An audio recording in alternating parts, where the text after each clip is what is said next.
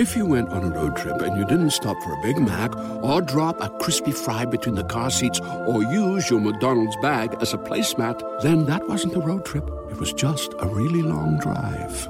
Ba-da-ba-ba-ba. At participating McDonald's. Tonight on Revolt Black News Weekly.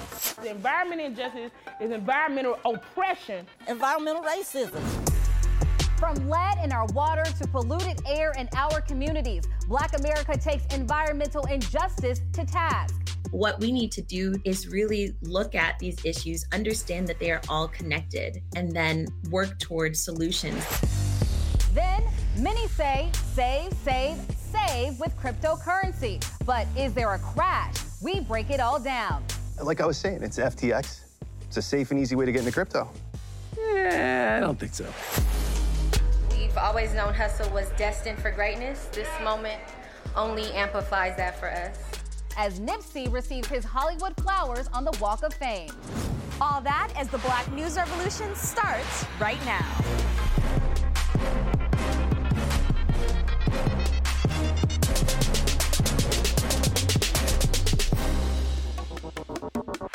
Hey everyone, welcome to the show. I'm guest host Rochelle Ritchie. Tonight, we are starting with an issue that has the culture fired up environmental injustice. Black people have historically bared the burden of environmental threats. Well, now the Biden administration has signed legislation to help with that. But is it really enough to make a difference? That is tonight's top story. There is a long standing history of something called environmental racism in the United States. And that is the systematic and intentional targeting of people of color communities for environmental hazards and hazardous waste. Across the United States, research shows that black communities are subjected to vastly higher levels of pollution than white communities. The environment injustice is environmental oppression. Environmental racism. It's an injustice that is being compounded by climate change, which environmentalists say will lead to more flooding, poor air quality, and extreme heat in urban areas which lack green spaces. Poor air quality is going to further exacerbate uh, health outcomes for the black community. We're not breathing the same air. We are breathing hazardous air, harmful air. We shouldn't have to suffer this way. Air quality is particularly hazardous in black communities surrounded by oil refineries like Boxtown in Memphis. In the South Memphis area, we do see a disproportionate amount of pneumonias, bronchitis, diabetes, autoimmune diseases, and air pollution is probably the largest environmental factor in those diseases. And then there's Cancer Alley, an 85 mile stretch of land along the Mississippi River in Louisiana, surrounded by over 150 oil refineries, plastic plants, and chemical facilities. Race has continuously been the single most significant indicator of whether a person is going to live near these toxic facilities. What we need to do is really look at these issues, understand that they are all connected, and then work towards solutions. Yet, black Americans have largely been left out of the climate change conversation. A 2018 survey by Dorceta Taylor of the University of Michigan shows that within the more than 2,000 environmental nonprofits, 85% of the staff are white. We have the most at stake. So I believe that it's really important for the Black community to learn about these issues and get involved in their local communities and hold officials accountable to the harms that have been contributed over countless, countless years. Environmental injustice is just as racist as, you know, as slavery to me because your health is your wealth.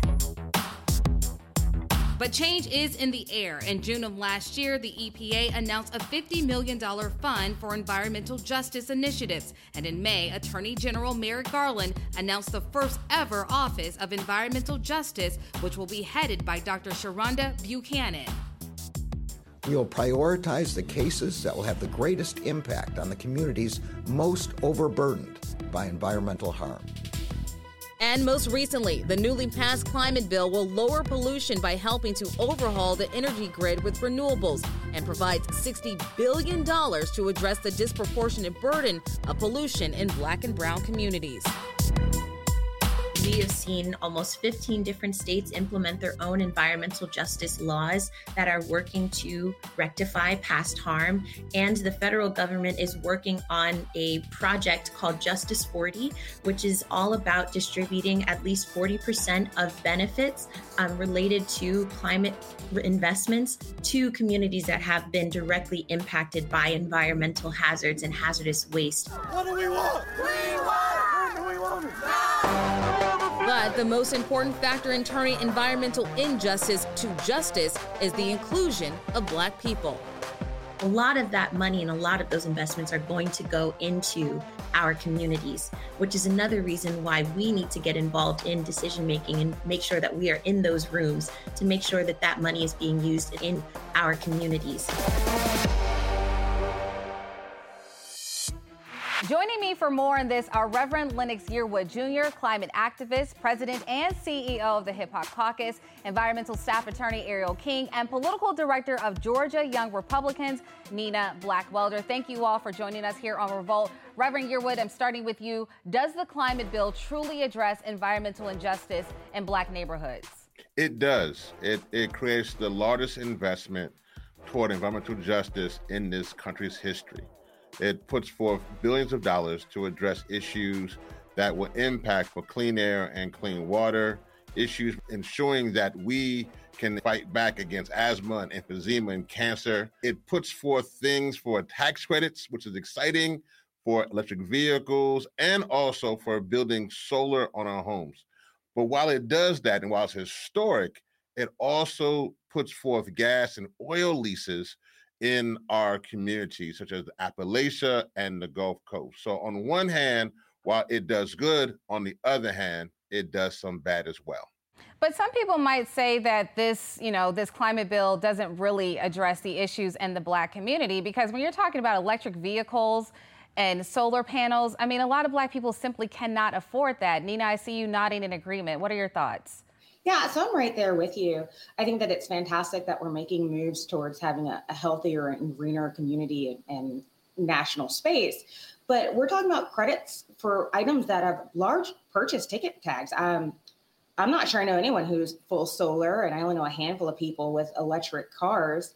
And then this doesn't really do much to, uh, uh, excuse me, to address the infrastructure. This is fantastic. We're seeing electric car credits, but where is the nearest electric charging station to your nearest minority community. These are, are, are, great ideas, but I feel like the implementation is lacking. And I feel like it wasn't thought all the way through. I think this is a lot of lip service.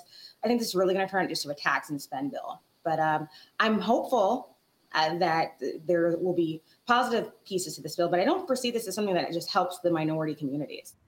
Yeah, I mean, when you think about the numbers, you're talking about $60 billion total, and $3 billion of that is actually going to go towards communities impacted by air pollution and things like that. We'll see if that money actually makes it there. Ariel, I want to get with you. Um, we know that environmental injustice and climate change are linked, but you know, telling that story or explaining that to Black people might be a little challenging. How can we do that?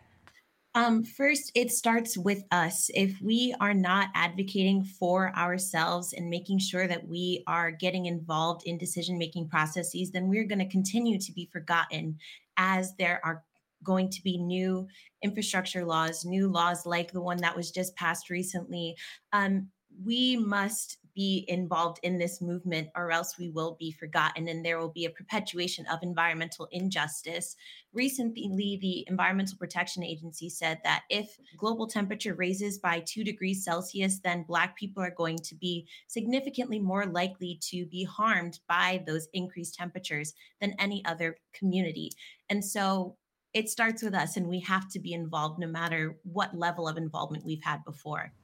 And see, that's what I mean, Reverend Yearwood, is that we're, we're hearing things about temperature, right? And for black people, they're like, look, I lived in a community where a lot of us were imp- infected with lead poisoning, or we are living next door to, you know, uh, plants that are now shut down, but the air is still very toxic. That's what I mean. It seems like the conversation doesn't really fit a black narrative or a black audience. How do we change that and make sure that our issues are being addressed? Well, let me push back respectfully on, on that one. The climate crisis is our issue. Climate justice is racial justice, and racial justice is climate justice. This is our issue uh, because the reality now, I'm from Louisiana. So when you're from the Gulf Coast, uh, the issue of Hurricane Katrina, we're the ones who are left behind to suffer this climate crisis. We're the ones on the front lines. And so the issue regarding uh, the climate. Everybody loves McDonald's fries. So, yes, you accused your mom of stealing some of your fries on the way home. Um, but the bag did feel a little light. Ba-da-ba-ba-ba. And greenhouse gas emissions, that's us. You make very good points there, obviously, to show like it's very difficult for Black people, even whether it's, you know, fighting against a company or a gas uh, company that's in the middle of your neighborhood or fighting against Mother Nature. It's a constant challenge for Black people. I want to thank Reverend Yearwood, Ariel King, and Nina Blackwelder. Thank you so much for joining us here on Revolt Black News Weekly. Coming up, the conversation about crypto and whether it's still the safest fiscal bet. That's next.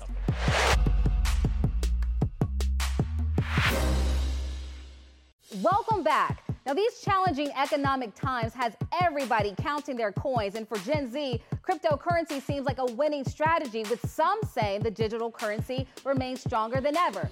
But is it worth the risk, and what's at stake?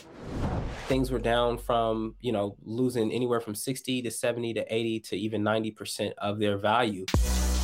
Since its height in November of 2021, the crypto market has lost $2 trillion in value. That's two thirds of its total. And many who invested during the pandemic are incurring steep losses. Unfortunately, there were a lot of individuals that got a little overzealous, right, and started to invest money that they didn't have to invest. Like I was saying, it's FTX.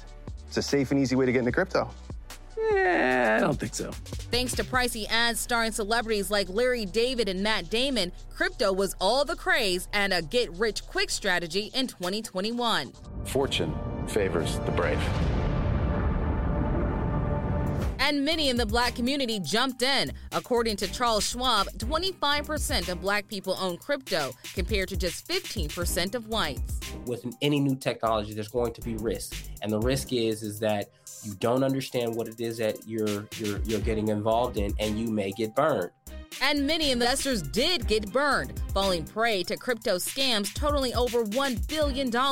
Some were reportedly enticed by social media posts from influencers like Kim Kardashian, who is in legal trouble for pumping a scam coin called Ethereum Max to her millions of followers. Oftentimes, what happens is uh, they'll make an agreement with uh, with a company or a project and say, "Hey, will you promote this?" And so they'll hype it up, not really understanding what the technology is, not really able to being able to really speak to it.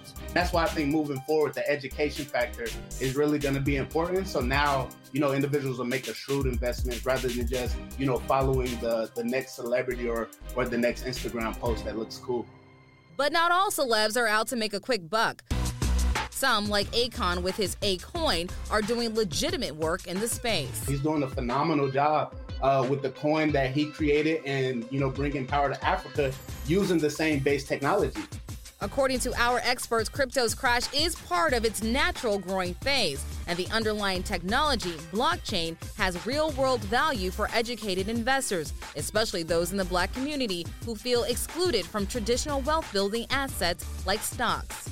Does it provide an opportunity for us for uh, financial inclusion? Yes. Does it provide financial independence? Yes. But it's no good to us if we don't have our priorities together uh, about making sure that we work together as a group, make sure that we pool our resources, and make sure that we build things that are beneficial to us and, and suit and meet our needs. Here to join me for more on a deeper dive into the world of cryptocurrency is host of Maconomics, Revolt's very own Ross Mac, and the chairman of the Cryptocurrency Task Force of Dade County, Elijah John Beaudry. Thank you, gentlemen, for being here. Beaudry, I'm going to start with you. We've got inflation hitting harder than ever before. Prices are skyrocketing. The cost of food is at its highest since 1979. Is now really a good time to start investing in crypto? To make a short answer, um, I definitely would say yes. Um, you know, the financial systems of this country uh, are like a house of cards, uh, kind of built on a mound of sand. And the blockchain is like a meteor that's crash landed into the economic oceans of the world. underneath the horizon, there's there's a, a tsunami that's coming um, that's going to affect everyone. And um, the best time to buy is when prices are low. But the first thing to do is always invest in um, your own education and understanding of it, and um, having a, a, a, understanding of your own position, so you can make the best decisions uh, for you and your family. Now, Ross, I want to get your take on that. What do you think? Is this the best time for people to actually take what little money they have and put it into something that's not really guaranteed? I mean, I, I, think at the end of the day, you always want to ask yourself, you know, what is your one, what is your investment horizon, right? If you ask yourself, should I have bought when Bitcoin was close to 70,000, you know, the end of last year, I would tell you no, right? But if you ask me today, is now Bitcoin in the, the low 20,000 range is now a good time? And then I would say yes, right? I think smart investors buy when prices are low. Uh, young, uneducated investors, unfortunately, have bad timing and they enter the market after you know, several people might go on Instagram or, you know, TikTok saying, hey, I'm buying this, right? And I think, you know, just like the gentleman said, right, you want to buy when prices are low. So the the correct answer in something like that is yes, right? Granted that one, you've done enough education, you've done your due diligence. Two, you believe that you know this asset that I'm buying is going to appreciate long term, right? If you look at the price of Bitcoin right now, um, and you look at it from where where it's fallen from its highs, you got to just look at Bitcoin from a historical context. Eight times has Bitcoin fallen by either 50% or more. Those first seven times, it is rec- it has recovered each time and gone on to make new highs. Right, we're in that eighth time right now. We're in that new cycle. Right, we're currently in crypto winter. But if you're a person that believes, you know what, I want to own some of the best cryptocurrencies for long term, then what better price entry point than it is right now? Now, Elijah, you're the chairman of a task force for cryptocurrency. What are some of the implications that you've seen coming out of the pandemic? The pandemic kind of forced everyone to take a, a stop and a reset. Uh, and us going into our homes um, really kind of just furthered up uh, this um, um, digital revolution. Mobile meetings with, with Zoom, um, using touchless, cashless payments, um, and just kind of leaning more into technology, period, uh, as people use their lives, obviously raises the, the need for a digital currency and something that's secure. Our whole entire life is being transmuted uh, onto the internet and uh, digitally. Bitcoin and subsequent cryptocurrencies are new currency of, of, that world. It's not just the price. So people talk about the price up, the price is down. Um, what our message is and what my messages, uh, the, implica- the implications for it are much broader. Uh, so Miami-Dade County will make world history as the first crypto county in America, the first ones to already take uh, accept crypto payments or pay their our employees in crypto. Some uh, have retirement benefits that are, are, converted into different cryptocurrencies, and the next phase will be actually the blockchain applications, which is I'm really excited for. Ross, I want to ask you this question. We hear about crypto all the time, right? But a lot of people don't understand it. And when you're hearing that Bitcoin was at 1.70 thousand, is now 20,000, people are literally thinking that they have to spend that much money in order to invest in crypto. So what are some of the misconceptions about how much you really need to have in order to make a profit? And that question is for Ross first. When you hear the price that either Bitcoin's at 70,000 or 23 or 24,000 right now, that is to own one physical Bitcoin. However, us as investors, you don't have to own one full Bitcoin. You can own fractions of it. You can own one tenth, one one hundredth, one one thousandth. It doesn't matter. So if you would only have a hundred dollars, you can buy a hundred dollars worth of Bitcoin. And at the time, whatever that valuation is, that is that will be the fraction of that Bitcoin that you own. So similar, and I think you know people moving forward are, are very you know acclimated to this form of investing, especially with Robinhood, where they gave you the ability to own a piece of a company, right? Where you couldn't technically maybe own all of Amazon when it was, you know, thousands of dollars uh, a few months ago, but now it's only in the hundreds now. But I, I also want to just say one point, right? And we were talking about when is the correct time to actually buy an asset, right? Ask yourself, right? Always look at the writing on the wall. Just about a week ago, you had BlackRock, which is the largest asset manager managed $10 trillion. They are now saying we're going to get heavier into Bitcoin. They're going to, they're opening they they want to allow their institutional clients to now be able to own it. And so I always look and I say, you know, when unfortunately uh, us people of color, right, when we see oh Bitcoin has fallen from seventy thousand, let me sell. Once again, I want to m- bring it back to the point when I was saying some of the more experienced, intelligent investors they look at this as the perfect buying opportunity. Yeah, yeah. And then my last question I want to ask, you know, um, Elijah, the digital currency is it something that's really helping, or could it potentially harm the black community? And I got about 10 seconds to let you answer that. We never had a chance like this ever.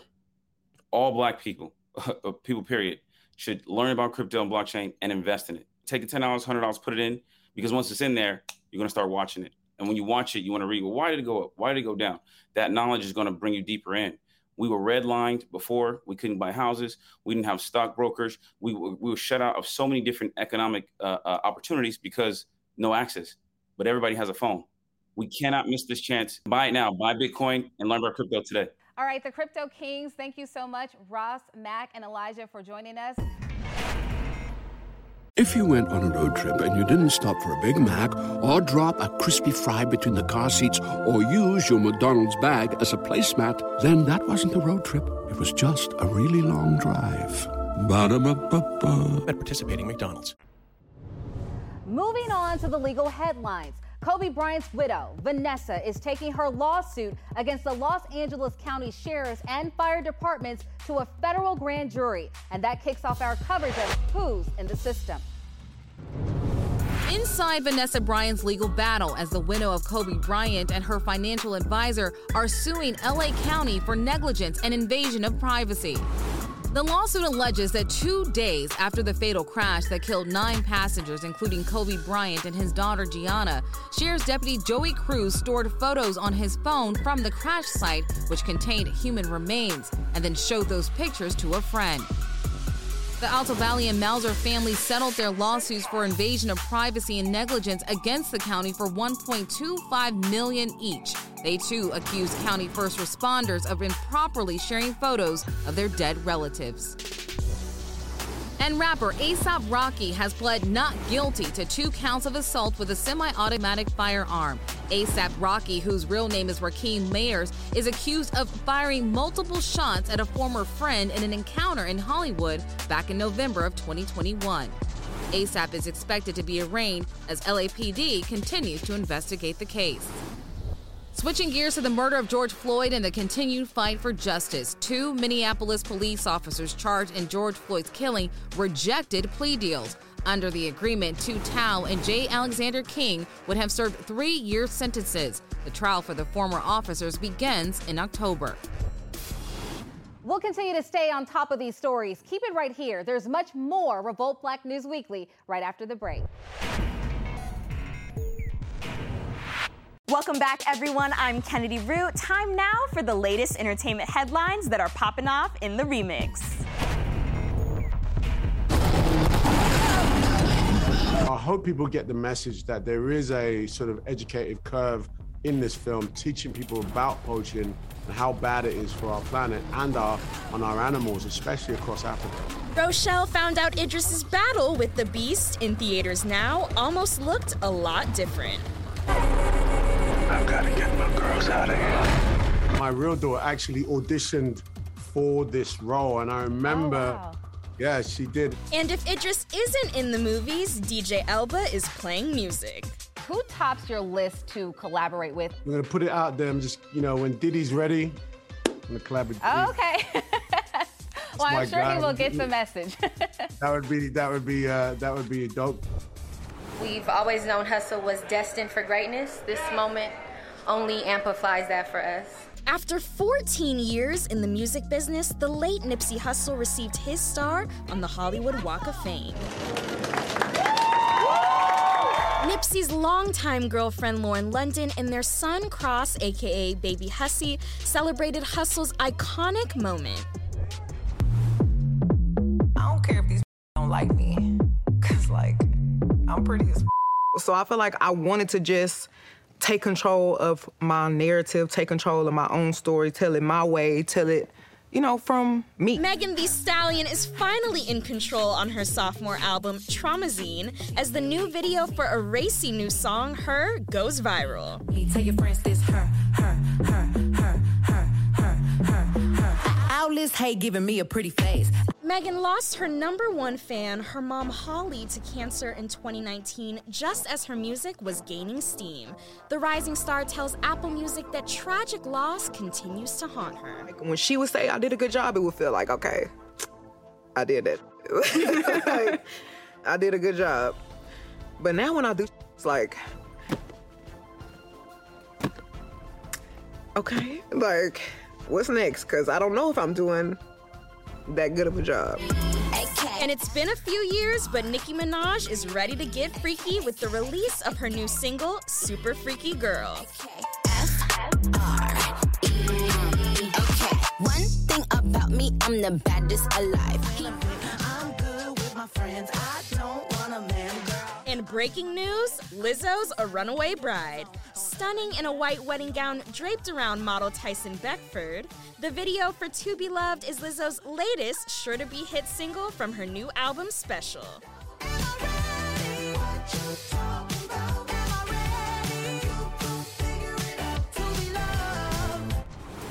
having someone like Issa as a big sister, not only on screen but now in real life, where I can call her about anything to help me through anything. From Insecure to his own series, Send Help on AMC's All Black, Jean Elie is proving he's a leading man.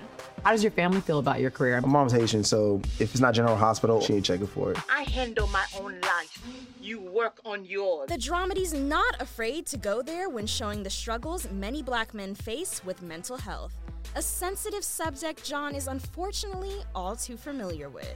You alright with? Yeah, I'm fine. There's something going on with you. I can feel it. In today's day and age, you know, black men are committing suicide at much higher rates. Um, it's an issue in our community. I've recently experienced two friends who have done it, um, which is very troublesome. I put myself out there as someone you could talk to, you could have a conversation with, because of what I've been through. And DJ Khaled is fired up as he joins Happy Hour on this week's episode of Revolt's Drink Champs. Anybody act up, I let another fucking Drake go. Mm-hmm. And I let a Jay-Z go. Mm. Anybody act up, I put another anthem on the head top so fast. I've been doing this for 17, 18 years consistently. I am summer. Right. All right? No, no, no. I ain't. My bad. I didn't want to start off like that. Switching to our global headlines, beginning with Brittney Griner and the movement on the prisoner swap to bring her home from Russia. That tops our coverage of Black all over the world. We have repeatedly called for Russia to release her immediately. Brittney Griner's legal team is taking the next step to file an appeal for her narcotics conviction. Meanwhile, the Biden administration continues to fight for her release. I want to apologize to my teammates, my club, Gemka, the fans, and the city of ECAT for my mistake that I made and the embarrassment that I brought onto them. I hope that um, President Biden and everyone um, in the White House can do whatever they need to do to get her out. What is unclear is when the appeal will be heard. In the midst of the geopolitical tug of war, diplomats confirmed that Russia is opening up about the pending prisoner exchange, and Griner could be home sooner than expected. I pressed the Kremlin to accept the substantial proposal that we put forth on the release of Paul Whelan and Brittney Griner. Next stop, we head to Panama as we dive into what is behind the largest protests in the country since the fall of their dictator Manuel Noriega in 1989.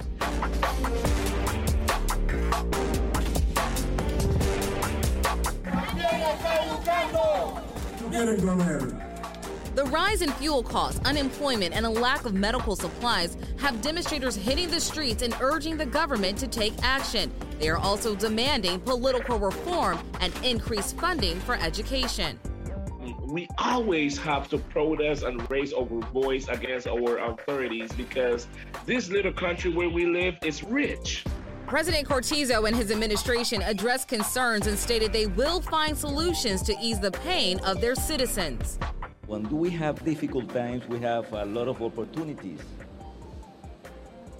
And when I heard Mr. Mauricio today say Panama is the right place to be, I agree with him. Tensions remain high as negotiations are underway to address the blockage of access to goods. The stall resulted in the Pan American Highway, which ultimately cost the country millions in losses and shortages.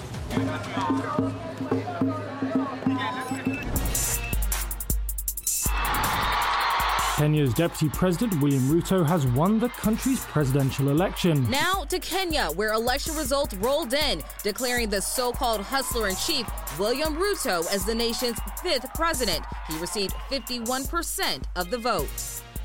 My gratitude also goes to the people of Kenya, the millions who listened to us, the millions who participated in our campaigns peacefully the millions who turned up to vote. Some are hoping Ruto will bring change, while others protested and stormed the stage of the main tallying center in Nairobi. The figures announced by Mr. Chebukati are null and void. Hey there, ever thought about what makes your heart beat a little faster? Oh, you mean like when you discover a new track that just speaks to you? Yeah, or finding a movie that you can't stop thinking about? Well, get ready to feel that excitement all over again because Amazon Prime is here to take your entertainment and shopping experience to the next level. Absolutely. Prime isn't just about getting your packages quicker, it's about diving into a world of endless possibilities, from the latest releases to exclusive content you won't find anywhere else. And don't even get me started on the music. Prime offers concert specials that will transport you right to the front row. It's like being at the hottest gigs without leaving your living room. I use Prime to tap in with some of my favorite artists' live shows from any and every genre of music. Trust me, Prime is a game changer. It's like having a personalized superstore and entertainment hub right at your fingertips. So why wait? Head over to amazon.com forward slash prime and start experiencing entertainment like never before. Odinga, who has run for president for almost 25 years, is now rejecting Ruto's victory and is currently seeking to file a petition to fight. We totally and without reservations reject the, the, the presidential results announced yesterday by Mr. Chebukati. If the efforts fail, Ruto will be sworn into office and plans to reconcile with the political parties in hopes of getting the country to work together. Next, we head to Sierra Leone as more protesters are taking to the streets of Freetown, bringing light to the rise of inflation and police brutality. Growing violence between security officers and citizens led to a recent anti government protest. Six police officers and at least 21 civilians have been killed during the demonstrations. The country is currently under a nationwide curfew. Government hereby declares a nationwide curfew with effect from today, Wednesday, 10th August 2022, commencing at 3 p.m. Stay with us. There's more Revolt Black News Weekly straight ahead, including our heated conversation on who has the license to use the N word. You have a lot of black people on your channel. You like black music, probably. So as long as the person isn't saying it with malicious intent, I'm personally okay with anybody saying it. That was rapper Rubi Rose trending for giving permission to people who are not black to use the N word. Welcome back. Now, we're having a hard conversation about the use of the N word and who has license to use it. So, is it okay for non blacks to use the word? Let's get into it. Here with us today, the consciously and entrepreneur and investor Saw. Now, Saw, I want to get right to you because in regards to rapper Rubi Rose's remarks, you posted a comment on social media that said, I'm from NYC. We don't care about that petty shit. If you stuck in slavery, that's your problem. That's a lot. Can you explain uh, your perspective? Growing up in New York, we didn't really divide by color the way some places do in other states and other parts of America you know, growing up in the projects, if you're poor, it didn't matter what color you were. We were poor. The white people that were poor with us, they didn't see themselves as better than, or we didn't see them as less than, or vice versa. So, I mean, the word, the N word was just a cultural word. We didn't really attach it to color the way, you know, other, other people do. So for us, it's just like, it's just a word of endearment. It's like, oh, you know, my N word, my N word. And that was it. We didn't really put too much, too much sauce on it. But what did you mean by when you said if you're stuck in slavery, that's your problem? I look at it like this like, we're talking about a word, right? Like, words are nouns, verbs, you know, it's not that serious. It's like, if you're giving that power to a word, then you're pretty much telling your oppressor, if that's how you think, that they can always revert back to that word to control you, right? So everyone knows as black people, we're, we're emotional people. So the minute you allow someone to, you know, use something as simple as a word, which like any other word in the dictionary, the meaning is created based on the people that are using it, then it's it's a mental slavery, at least some form of it. Consciously, what are your thoughts on what you hear Saul saying? Uh, out the door, I'm gonna say that's cap. Um, when it comes to language and understanding like rhetoric, we know that you cannot yell fire in a building. That's a word.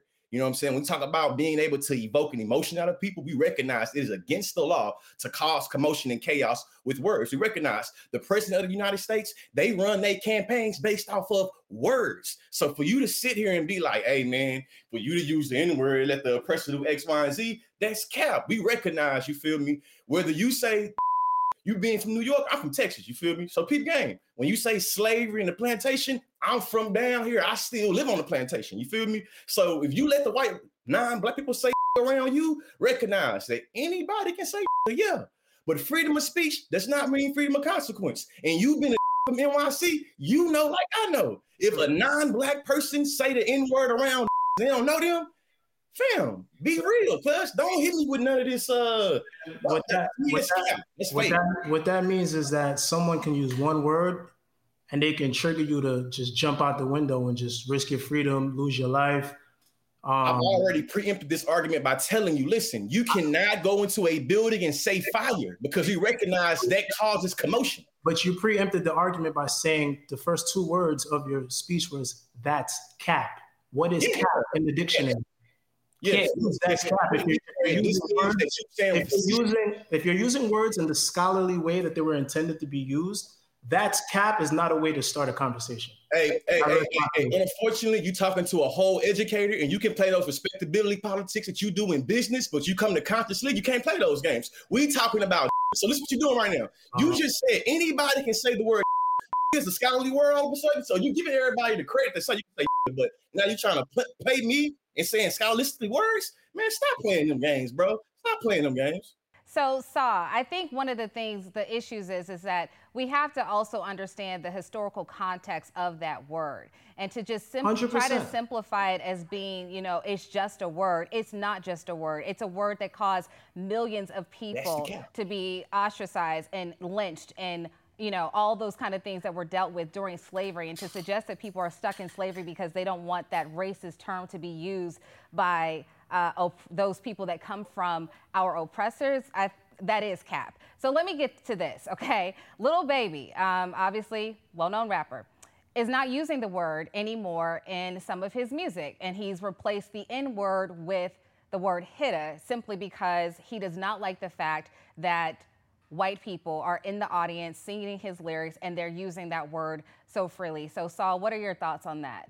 It's symbolism now. You're just take you're just removing the word and as if that's going to make it like the meaning of what they're what they're saying is not going to change whether they were saying n word or hitta their intentions were the same when they were saying it. So it's like when YG made a song, My N Word, My N Word, it's like, yeah, the radio version plays My Hitta, My Hitta, but you'll never hear me say that when I when I hear it. I know what the words are. It's my N word, my N word. That's it. And I'm only not saying it because trying to be politically, you know, sound. But that's the issue, though, my brother. So obviously, you think that you know, basically, it doesn't matter whether or not he changes the word consciously. What are your thoughts on that? Um, in the world that that's predicated off of meaning and symbols. Um, I think that this man we're talking to is an entrepreneur. He's an investor. He deals with money. Money is literal fiat. It's symbols. So for him to get in here with his whole chest and say he don't care about symbols and play respectability politics, when you made that tweet and you said, "Hey, you on plantation and you this," you weren't thinking about respectability politics. Now, when now when you step into me as an individual and you recognize I'm a little raw and I'm also scholastically you want to now play respectability politics. I find that funny. Your stance on it is your stance. At the end hey, of the would day, you debate? Hey, would you debate me live? Would you debate me live on like? I, I'm from Brooklyn. I'm not afraid of having any conversation with. Let's anyone. do it. Let's do it. All right, that was a fiery debate. Thank you, Consciously and Soft, and I hope you can schedule your debate on your own show. Okay. When we come back, we reveal our revolutionary of the week.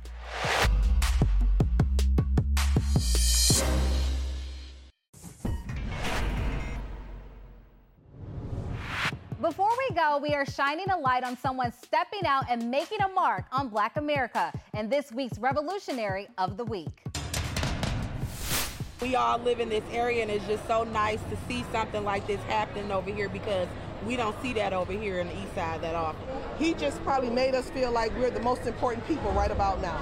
It was a kind gesture that surpassed miles and miles in the streets of Detroit. Davontae Sanford is now paying it forward, funding and providing $25,000 in free gasoline to women and seniors. In his words, the most vulnerable in the culture.